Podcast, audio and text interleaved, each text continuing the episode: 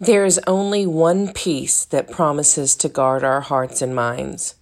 It's God's perfect peace that exceeds everything and anything we could ever understand.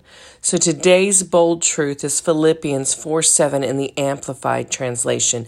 And it says, And the peace of God, that peace which reassures the heart, that peace which transcends all understanding, that peace which peace which stands guard over your hearts and your minds in Christ Jesus is yours.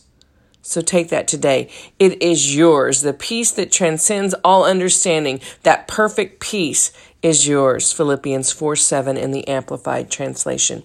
Have a blessed day. Ring the bell, subscribe, share us with your friends and family. We'd love to connect with you. We'd love to hear what promises you're pursuing. And we'll catch you back tomorrow on the next Bold Truth Raw Faith podcast.